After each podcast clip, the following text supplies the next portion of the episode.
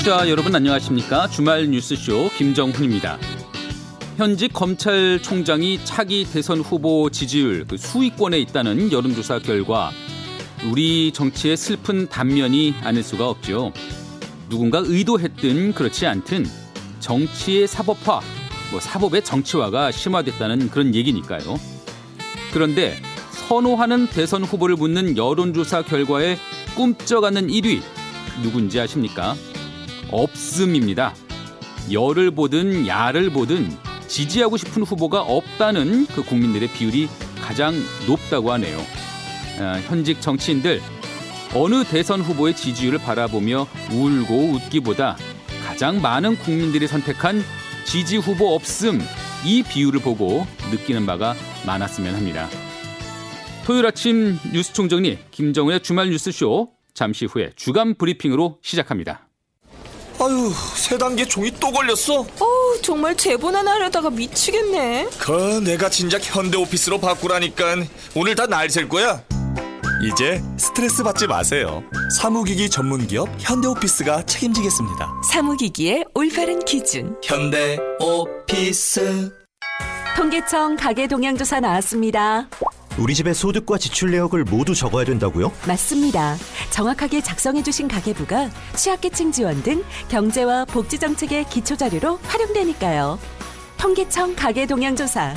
여러분의 적극적인 참여가 필요합니다. 통계청. 언택트 디지털 뉴딜 당신의 기업은 어떻게 준비하고 계시나요? AI, 빅데이터, 클라우드의 앞선 기술과 기업 통신 서비스의 전문성으로 당신의 기업에 새로운 변화와 기회를 열어드리겠습니다. Digital Transformation Partner, KT Enterprise. 초당대학교 총장 박종구입니다. 학생 교육, 학생 성장, 학생 취업, 초당대학교가 학생 성공 시대를 열겠습니다. 항공, 보건, 공공행정 분야, 대한민국 혁신 인재, 초당대학교가 양성하겠습니다. Dream High, Fly High. 초당대학교. 한 주간 주요 뉴스 정리해보는 주간 브리핑. 오늘도 프레시안 이명선 기자와 함께합니다. 안녕하세요. 안녕하세요. 네, 오늘이 코로나19 첫 확진자가 나온 지 꼭 300일이 되는 날이라고 해요. 네. 그런데 다시 전국적인 확산 양상을 보이고 있습니다. 아, 이번 주 코로나 확진자 수는 줄곧 세 자릿수를 보였는데요. 급기야 어제는 191명으로 200명에 육박했습니다. 네. 이는 수도권 집단 감염 여파가 이어졌던 지난 9월 4일 이후 70일 만에 최다 기록입니다. 서울 같은 경우 용산구 국군복지단, 동작구 카페, 또 강서구 보험회사, 동대문구 에이스희망케어센터, 강남구 역삼역과 럭키사우나 등에서 또 경기도 포천시 추산초등학교와 군포시 요양시설 등에서도 확진자가 계속 나오고 있고요. 뭐 수도권뿐만이 아니죠 지금. 그렇습니다. 어, 수도권의 지역으로는 충남, 전남, 강원 등에서 확진자가 무더기로 발견되고 있는데요. 현재 충남 천안, 아산, 전남 순천, 강원 원주에서는 자체적으로 사회적 거리두기를 1.5단계로 격상한 상태입니다. 거기는 이미 격상했고 네. 수도권에서도 그 사회적 거리두기 단계를 올려야 하는 것 아니냐 이런 얘기가 나오고 있잖아요. 어, 지난 일주일 동안 수도권 하루 평균 코로나 환자 수가 75명이라고 해요. 네. 그래서 중수보는 수도권, 강원권 등의 경우 이미 거리두기 1.5단계 격상 기준에 상당히 근접한 상태라면서 지금의 환자 증가 추이가 계속되면 조만간 거리두기 단계 상향 기준을 충족할 위험성이 있다고 얘기했습니다. 이에 일각에서는 확산 방지를 위해서 선제적으로 미리 이 사회적 거리두기 1.5단계 상향을 검토해야 한다는 주장이 나오고 있는 건데요. 수도권은 100명 이상, 비수도권은 30명 이상이 되면 1.5단계로 격상할 수 있습니다. 우리도 지금 긴장감이 높아지고 있지만 미국이나 유럽에서는 지금 1일 신규 확진자 수 연일 경신되고 있잖아요. 네, 북반구가 겨울철로 접어들면서 코로나19 발병 초기인 봄보다 더 가파르게 증가하는 모양새를 보이고 있는데요. 네. 재확산을 넘어서는 제재 확산 단계에 접어들었다 이런 우려까지 나오고 제재 있습니다. 확산 단계. 예. 네.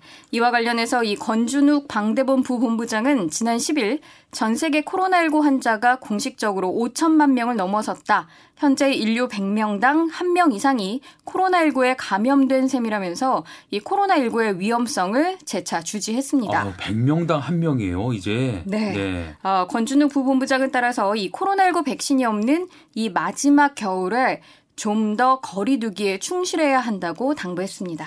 코로나 백신이 없는 마지막 개월, 아, 제발 좀 그렇게라도 됐으면 좋겠어요. 네.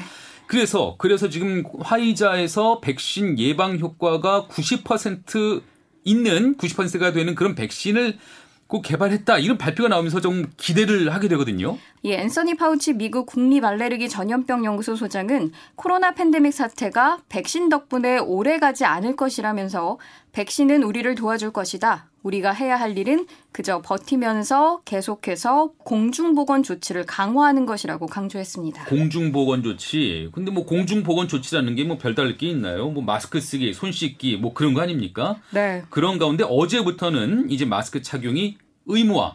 또 마스크를 제대로 안 쓰면은 과태료 부과. 새로 시작되는 거죠? 그렇습니다. 새로운 감염병 예방법에 따라서 마스크를 쓰지 않은 당사자에게 횟수와 관계없이 최대 10만 원의 과태료를 또 관리나 운영자에게는 1차 위반 시 150만 원, 2차 위반 시 300만 원의 과태료를 부과할 수 있습니다. 네. 어, 턱에 걸쳐 쓰는 이 턱스크 안 되고요. 망사형 밸브형 마스크나 이 스카프 또는 옷가지로 이렇게 얼굴을 가리는 분들 계시는데 그 경우도 마스크 를 착용하지 않은 것으로 간주해서 과태료를 물 수 있습니다. 네. 또 대중교통, 의료기관, 식당과 같은 공공장소뿐 아니라 헬스장, 테니스장 등 이 실내 스포츠장에서도 마스크를 쓰고 운동해야 합니다. 또 수영장, 목욕탕, 사우나 같은 경우에는 물에 들어갔을 때, 그러니까 입수했을 때를 제외하고는 마스크를 써야 합니다. 이럴 때까지도 꼭 써야 돼? 꼭 써야 됩니다. 예, 누굴 위해서가 아니라 나를 위해서 말이죠. 어, 사회 뉴스 짚어보고 있는데, 음, 지금 생후 16개월 된 딸을 학대해서 숨지게 한 혐의를 받고 있는 그 어머니, 결국 구속이 됐습니다. 네, 법원은 도망과 증거인멸에 염려가 있다며 구속영장을 발부했습니다. 어, 아이는 지난 10월 중순께 병원 응급실에 멍이 든 채로 실려왔다가 숨졌는데요. 아이가 사망하고 난 뒤 병원 측에서는 아동학대가 의심된다면서 아이의 엄마인 A씨를 경찰에 신고했고 아이를 부검했더니 외력에 의한 복부 손상으로 밝혀져 학대 사실이 드러났습니다. 네. A 씨는 혐의 일부는 인정하고 일부는 부인하고 있는 것으로 알려졌습니다. 그 아이가 올해 1월에 그 A 씨 부부에게 입양됐다는 거잖아요. 네. 어, 그리고 A 씨는 최근에 한 입양 관련 방송 프로그램에서 친딸에게 동생을 만들어주고 싶어서 입양을 했다. 이런 말도 하게 됐고요.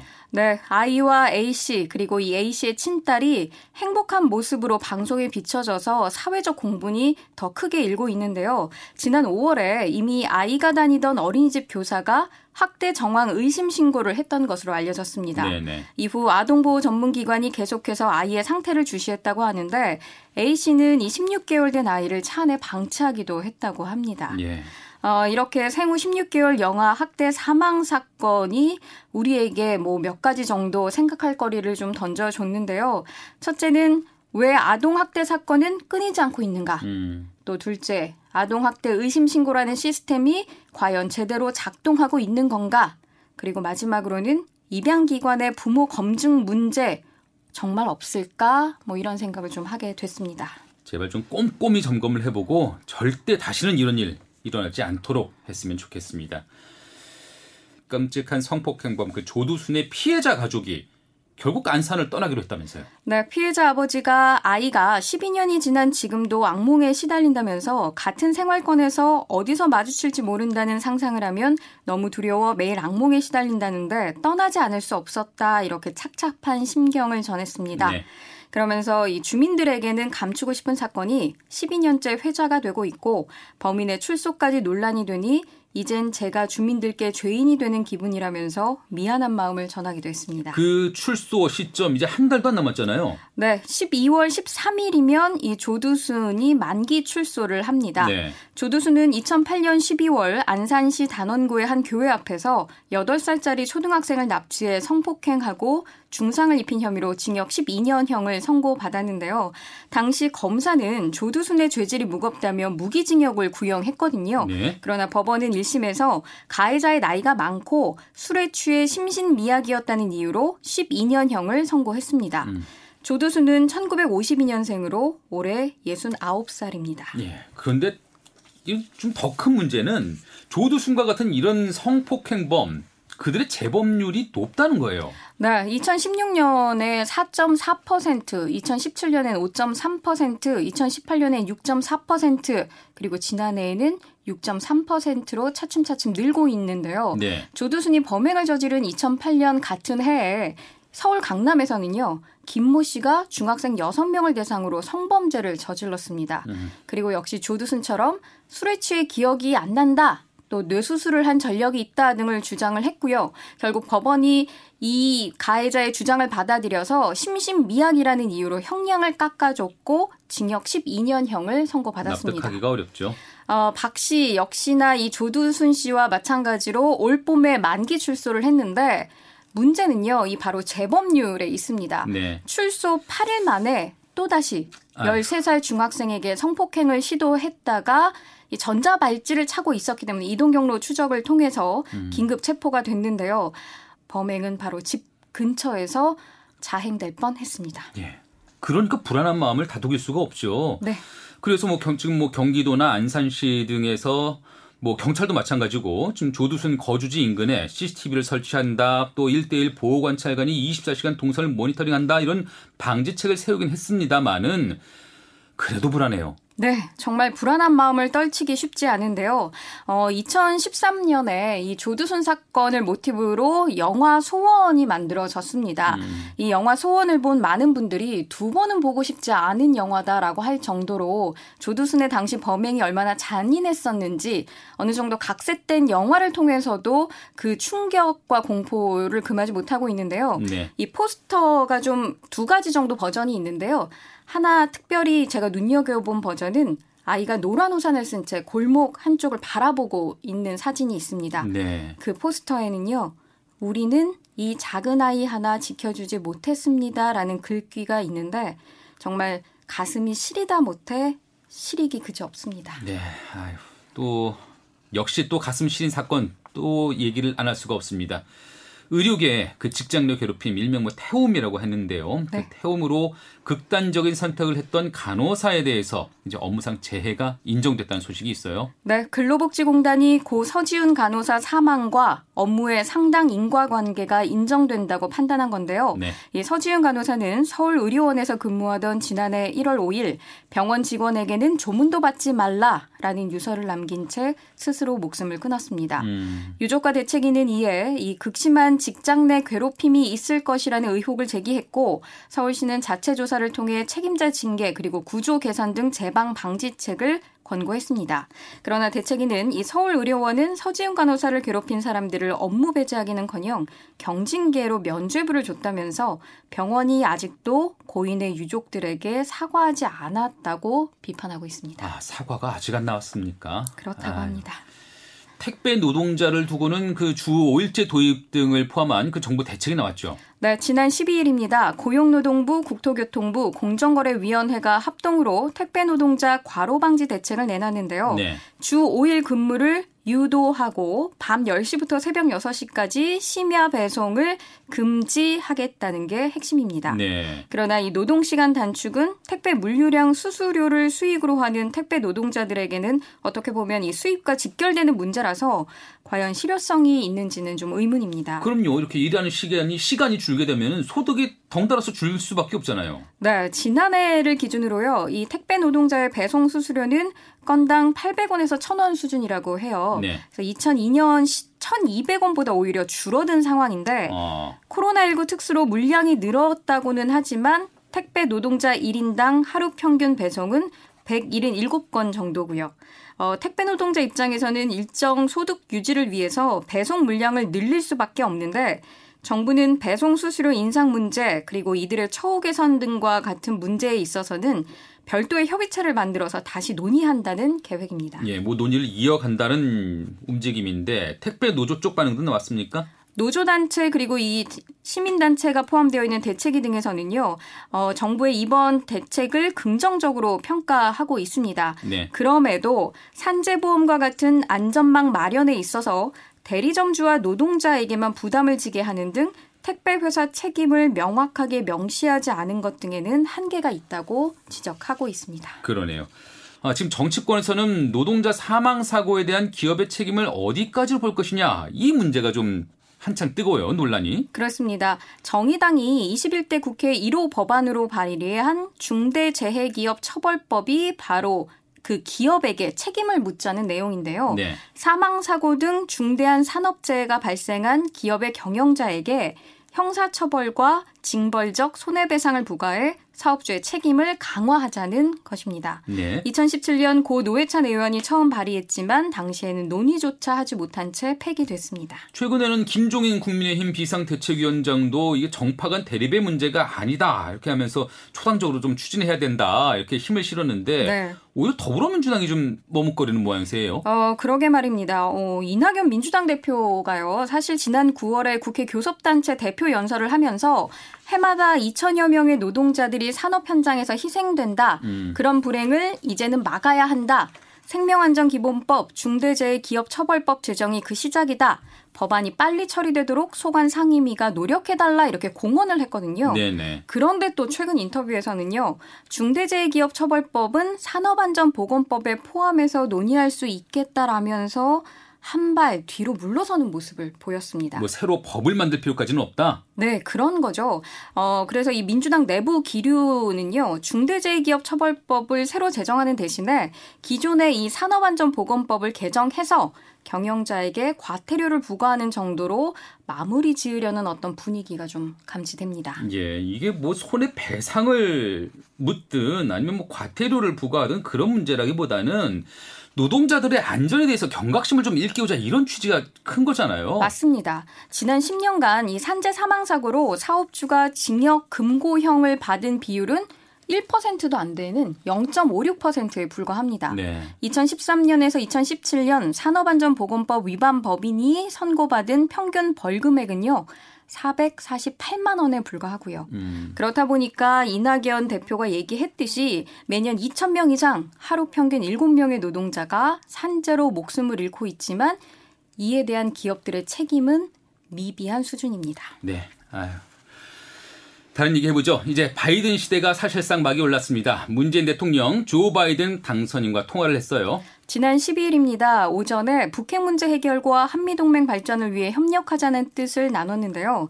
바이든 당선인의 사실상 승리 선언 나흘 만에 이뤄진 통화입니다. 양국은 내년 1월 바이든 당선인 취임 후 가능한 한 빨리 정상회담을 하기로도 의견을 좀 나눈 것으로 알려지고 있습니다. 네, 바이든 당선인의 첫 행보도 관심을 모았어요. 그렇습니다. 문재인 대통령과 통화하기에 앞서서요. 필라델피아 한국전 참전 추모 공원에 헌화를 한 건데요. 현지 시간으로 이 11일은 미국 제향군인의 날이기도 했습니다. 예, 그 날을 맞춘 어, 당선자로서의 첫 공식 행보지만 앞으로의 한미 관계에도 좀 기대감을 갖게 하는 그런 행보가 아니었나 싶습니다. 자, 또 이 문제도 짚어볼까요? 맨날 아웅다웅하는 그 두 분이 계신데 추윤 갈등의 주인공 추미애 윤석열 두 분이요. 아 정말 이분들 언제까지 이렇게 서로 아웅다웅 할 건지 어, 약간 그런 생각이 좀 들더라고요. 검찰 개혁의 취지는 좋으나 음. 어떻게 보면 계속해서 추미애 장관이 검찰 개혁하겠다 일, 일선 검사들도 힘을 실어달라 함께 해달라라고 얘기를 하면서도 다른 한편으로는 개문 발차해놓고 굉장히 위험하게 네. 차에 탄 사람도 밖에서 보는 사람도 아슬아슬하게 계속 정주행하는 느낌? 네. 네, 그래서 정말 불안불안하기도 보는 합니다. 모든 사람이 그런 불안함을 느끼고 있습니다. 어, 추미애 법무부 장관 그리고 윤석열 검찰총장 이 한동훈 법무연수원 연구위원이죠. 네. 이 한동훈 검사장을 독직 폭행한 혐의로 기소된 정진웅 광주지방검찰청 차장검사의 직무배제 여부를 놓고 또 충돌했습니다. 네. 윤 총장이 이 정 차장에 대한 직무집행정지를 추 장관에게 요청하자 추 장관은 정 차장을 기소하는 과정에 문제가 없었는지 여부를 따져보는 게 먼저라면서 윤 총장의 요청을 사실상 거부했습니다. 정진웅 차장검사라면은 그 채널A 강요미숙 의혹 사건 그 네. 사건의 수사 주임 검사잖아요. 맞습니다. 이 정진웅 차장 검사는요, 지난 7월에 한동훈 검사장의 휴대전화 유심카드를 압수수색하는 과정에서 한 검사장을 소파 아래로 밀어 누르는 등의 폭행을 가했고 이에 이 한 검사장이 전치 3주의 상해를 입었습니다. 어, 서울고검은 지난달 이 정 차장 검사를 특정범죄 가중처벌 등에 관한 법률상 독직폭행 혐의로 불구속 기소했고요. 네. 이 독직폭행이라 함은 검사 등 공무원이 직무수행 과정에서 직권을 남용해 피의자 등에게 폭행이나 가혹행위를 가한 때 성립하는 범죄입니다. 네, 일반적인 폭행보다 이게 처벌이 더 무겁거든요. 그렇습니다. 어, 그 추미애 장관이 한동훈 검사장이 휴대전화 비밀번호를 어, 제출하지 않고 있다. 그래서 휴대전화를 풀지 못하고 있다. 이런 상황과 관련해서 그 비밀번호를 강요해서라도 풀 수 있도록 하는 그런 법을 만들겠다 해서 네. 또 논란이에요. 네, 법무부가 이 추미애 장관이 채널A 사건 피의자의 한 연구위원 사례와 같이 피의자가 휴대폰 비밀번호를 악의적으로 숨기고 수사를 방해하는 경우 외국 입법례를 참고해 법원의 명령 등 일정 요건 하에 그 이행을 강제하고 불이행 시 제재하는 법률 제정을 검토하도록 지시했다. 이렇게 보도자료를 내면서 또 논란이 불거졌습니다. 예, 뭐 쉽게 말하면은 내 휴대폰 내 휴대폰을 내가 원하지 않더라도 네. 안 이걸 휴대폰을 공개하지 않으면 또 처벌을 할 수가 있다. 그걸 아예 법으로 제정하겠다는 겁니다. 법으로 그러니까요. 강제해서라도 비밀번호를 풀게 하겠다라는 예, 예. 건데요. 이에 이 민변과 참여연대 등에서는 반인권적이고 검찰 개혁에 역행하는 제도 도입 검토를 즉각 중단하라 이렇게 요구했습니다. 휴대폰 비밀번호는 당연히 진술 거부의 대상이 되며 이를 밝히지 않는다고 해서 제재를 가한다면 헌법상 진술 거부권과 피의자의 방어권을 정면으로 침해하는 것이라는 지적입니다. 그럼요. 당연한 말이죠. 예. 오죽하면 민변조차 이렇게 나서겠습니까? 그런가 하면 윤석열 총장의 장모가 10시간에 걸친 검찰 조사를 받았다는 소식도 확인됐습니다. 그렇습니다. 윤 총장의 장모 최모 씨가 지난 12일 요양병원 부정수급 의혹으로 조사를 받았습니다. 또 전날에는 검찰이 윤 총장의 부인 김건희 씨 전시회 협찬 의혹 수사를 위한 과세 자료를 확보했다고 밝혔는데요. 네. 검찰은 이 월성원전 수사에 대한 보복 차원이라는 일부 의혹 제기에 대해서 사실과 전혀 다르다고 강조하기도 했습니다. 네, 이제 정치권 소식도 짚어볼까요? 국정감사 때도 그렇더니 예산 결산 특위가 지금 한창인데요. 여전히 이곳에서도 추미애 윤석열 두 사람 이름이 귀에 들리네요. 추미애 장관이 한 여론조사 기관에서 윤석열 총장의 대권 주자 1위에 올랐다는 소식이 전해진 그날 지난 11일입니다. 이 정치적 중립이 생명인 검찰 공무원이 대권 1위 후보로 등극했다. 사퇴하고 정치를 해야 하지 않나 생각한다. 상당히 심각하다. 이렇게 말했습니다. 다음 날에는요, 또 추미애 장관이 검찰과 법무부 특활비 문제 등으로 야당 의원들과 경론을 주고받았는데, 이를 지켜보던 예결위원장인 정성호 민주당 의원이 장관은 질문에 답변해달라. 다른 것은 말씀하지 말고 질문을 듣고 답변해달라. 정도껏 하세요라고 호통을 치기도 했습니다. 그러니까 여당 소속의 예결위원장이 자신한테 그렇게 몰아붙이는 상황. 네. 추미애 장관도 많이 당황한 모습이더라고요. 특히나 이 정성호 이 예결위원장과 추미애 장관 같은 경우는요 국회에서도 이렇게 주먹 인사하고 할 정도로 네, 네. 예 그런 모습이 사진에 담겨서 이제 보도가 될 만큼 어느 정도 이제 친분도 있고 한 사이인데 정도껏 하세요 이렇게 얘기를 하니까요. 네. 뭐 추미애 장관도 다소 좀. 예, 굉장히 당황한 얼굴빛이 좀 역력했고요. 네. 다소 불편한 심기를 감추지 않았다는 보도도 있습니다. 전원이고요. 이번 주는 김현미 장관의 말도 도마에 올랐어요. 우리 집 정도는 5억에 산다. 라고 한 말 때문에 그런데요. 네. 김현미 국토교통부 장관이 지난 10일 국회 예결특위에서 디딤돌 대출 실효성을 두고 야당 의원과 설전을 벌이다가 저희 집 정도는 디딤돌 대출로 살 수 있다 이렇게 발언한 건데요. 김현미 장관 본인이 사는 일산 서구 덕이동의 모 아파트는 디딤돌 대출을 받아 5억이면 살 수 있다라는 취지로 한 발언이었지만 예. 근데 실제로는 그 5억이 넘더라고요. 뭐 6억 가까이 되던데 실거래가가. 어, 6억 이상이 되는 아파트의 실거래가인데 5억이면 살 수 있다라고 말을 한 거죠. 네. 이에 해당 아파트 주민들이 성명을 냈습니다. 자기 집 시세도 모르고 국토부 장관을 하느냐? 부동산 정책을 논할 자격이 없다라고 말이죠. 예. 정치권의 말, 말, 말 하나만 더 꼽자면요.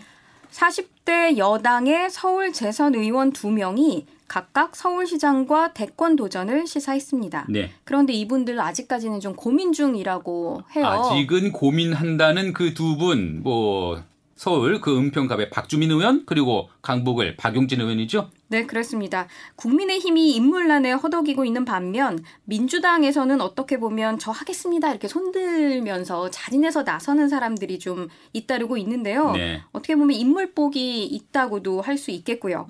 현 시점에서 보면 민주당 내에서 자칭 타칭 대권 주자 후보군 세대별로 고르게 분포해 있습니다. 어떻게요? 40대 박용진, 50대 이재명, 60대 이낙연, 70대 정세균까지. 아, 또 그렇게 되나요? 네. 예, 세대별로 골고루 포진해 있는 건 사실이네요.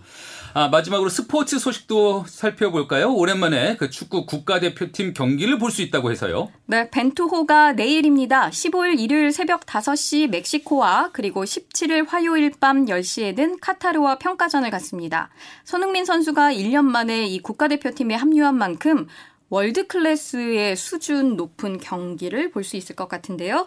손흥민 선수뿐 아니라 대표팀 모두 승리를 다짐했습니다. 알겠습니다. 네, 이명선 기자님 오늘 말씀 여기까지 듣도록 하죠. 감사합니다. 지금까지 프레시안 이명선 기자였습니다.